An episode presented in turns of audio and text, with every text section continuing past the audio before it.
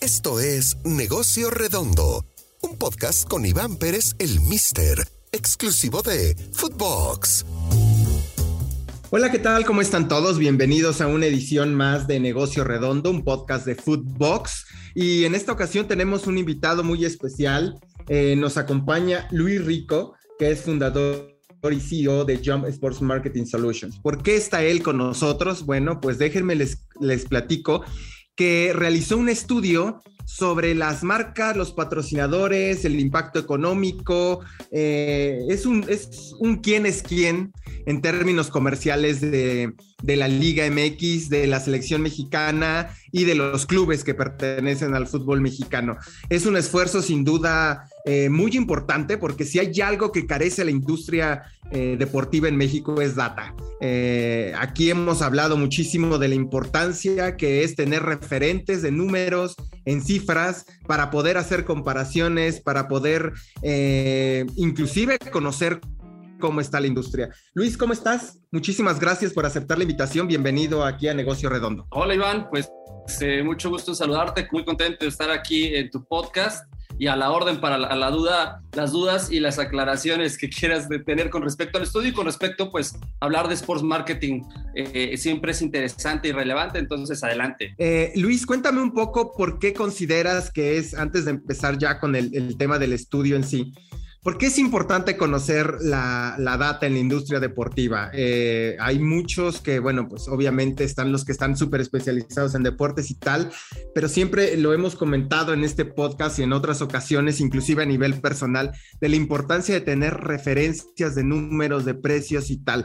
Para ti, para Jump, eh, ¿por qué es importante eh, este informe y este estudio? Pues mira, porque básicamente es la piedra, la piedra angular para trabajar todo. Digo, yo vengo de un background de, marketing de medios y de ahí especializándome en todo lo que tiene que ver con la, industria del deporte y entretenimiento desde hace 20 y 15 años. Y con respecto a ello, pues hay data eh, para tú elegir una campaña publicitaria, para un plan de medios, tú te vas a hacer en data para conocer al target, en, en data cuantitativa, cualitativa pero data relativa al deporte, como tú bien dices, eh, pues eh, yo empecé creando mis propias fuentes, obviamente con, con los procesos que, que tenía que, que, llevar y, este, y certificando que todo tuviera fuentes oficiales. Y con base a ello, la data, pues lo que te ayuda es a tomar decisiones correctas. Si no tienes una data correcta, ya que tienes la data correcta, es el diagnóstico para hacerla. Y a partir de ahí, si no tienes una data y un diagnóstico correcto, todo lo demás que tú hagas en tu estrategia, en la ejecución o inclusive en una medición posterior, pues simplemente tus resultados a la hora de invertir tu dinero, tanto en deporte como entretenimiento o en cualquier ámbito que tenga que ver un plan de comunicación, la data es vital para saber hacia dónde vas. Eh, vamos a dar a conocer aquí algunos de los datos que, que publica este, este informe de patrocinios del fútbol mexicano, que se los recomiendo, lo pueden consultar en en la página de LinkedIn de Jump SMS, eh, así lo pueden buscar en, LinkedIn. Ahí él publica, Luis publica obviamente el estudio completo. Y también hicimos un análisis en el, en el newsletter del Mister un poco sobre, a detalle sobre algunos insights. Pero de lo que les podemos compartir, decimos que la inversión anual es eh, poco más de 314 millones de dólares, 177 marcas, 300 eh, patrocinadores que están, patrocinios, perdón, 68% eh, de esas marcas tienen presencia en, un uniforme y algunos, eh, hasta en el 90% de, todas las, de todos sus anunciantes están ahí en el, en, el jersey de los equipos, el caso de Gallos, el caso de Mazatlán, que bueno, está ahí un poco complicado verlos, de repente hay mucha crítica sobre eso, ¿no? Que está, que es prácticamente un collage las, las camisetas del fútbol mexicano en algunos casos. ¿Qué otros datos destacarías o qué insights eh, crees que son relevantes, además de estos que, acabo de decir, eh, Luis, que, conozca nuestra audiencia? Eh, lo que estábamos eh, analizando, y esto surge para tener un parámetro de, las marcas que son actores y que invierten en el fútbol mexicano, este mismo estudio lo replicamos en diferentes deportes, en este caso el fútbol, como bien sabemos, en México casi al 80% de las personas les gustan los deportes y de ese 80% el 70% es fútbol. Entonces, pero tenemos de todos los deportes y eso nos hemos encargado en Jump.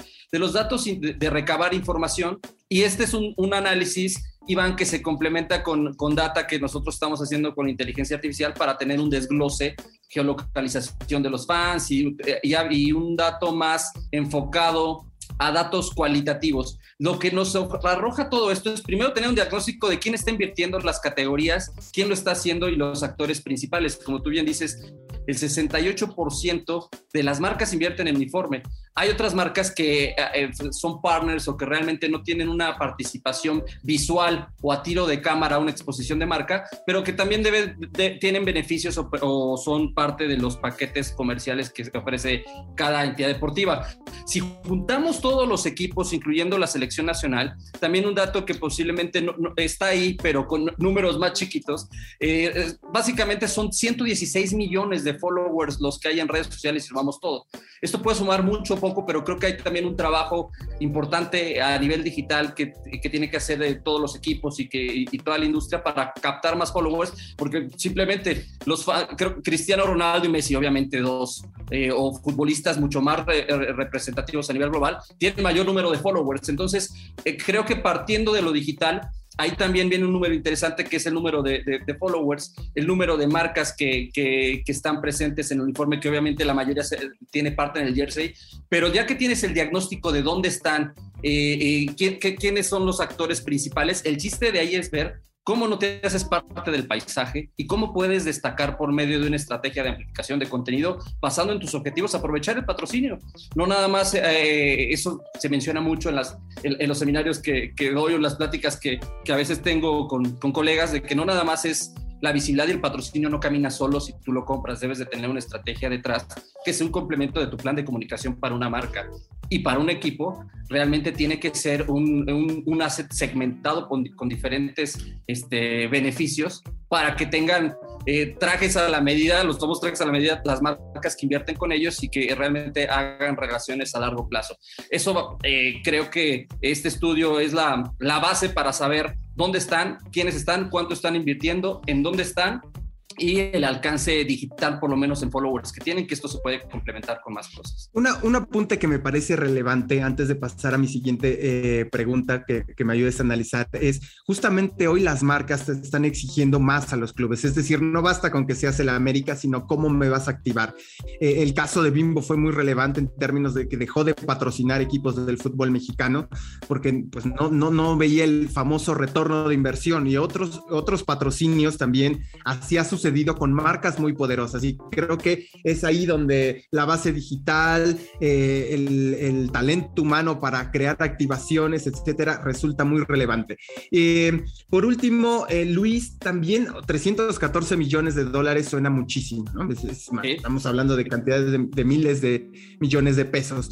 Pero lo cierto es que la pandemia también afectó, platicabas, eh, me comentabas y me gustaría que hicieras un análisis al respecto, que cayó un poco el tema de, de, la inversión entre el 30 y 40%. Lo cierto es que también hubo más eh, acuerdos o intercambios, lo cual ahorró equipos eh, algunos, algunos gastos, ¿no? Transporte, avión, etcétera, ¿no? Cuéntame un poco esta, esta baja de inversión y este nuevo panorama de los patrocinios tras la pandemia o con la pandemia, porque seguimos en pandemia. Así es, Iván. Pues mira, eh, de los estudios que hemos hecho año con año, las marcas, eh, si bien las marcas patrocinadas ahorita son 177, en otros años no ha cambiado eh, mucho, han ido de 170, inclusive 183, hay unas que se suben, se bajan, pero también se bajan porque no ven este resultado, este retorno de inversión realmente cuando están, con, cuando son parte de, del fútbol.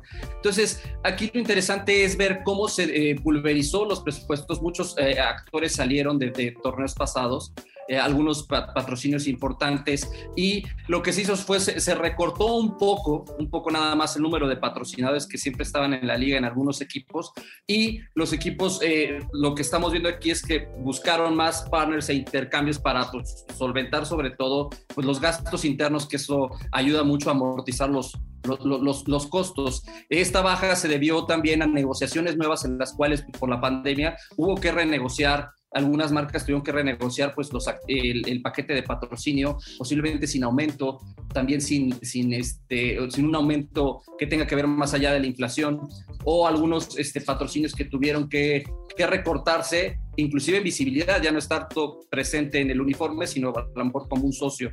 Eso afectó, pues, de lo que nosotros calculamos de un 30 a un 40% los ingresos, por lo menos en algunos clubes puede ser hasta más, habrá que ver los datos internos que ellos manejan, pero estimamos esta parte de un 30-40% debido a la pandemia y que muchas marcas eh, eh, que han sido parte del ecosistema, sobre todo de la Liga MX, al no ver unos, unos resultados más allá que, que, se trasladen en generar negocio, no tanto el famoso awareness y el engagement que por default lo tienes en un patrocinio, pues a, a, han, han tenido que salir al ver que no muchas veces no son rentables o inclusive eh, no es tanto que no sean rentables, sino que no hay una, un aval o, hay varias agencias que se especializan en la medición de patrocinios en el cual tengan unos reportes de resultados que les digan, oye, ¿sabes qué? Esto es lo, cómo te fue, uno a, tuviste uno a uno, dos a uno, tres a uno y más allá de eso, sobre todo cuánto negocio generaste.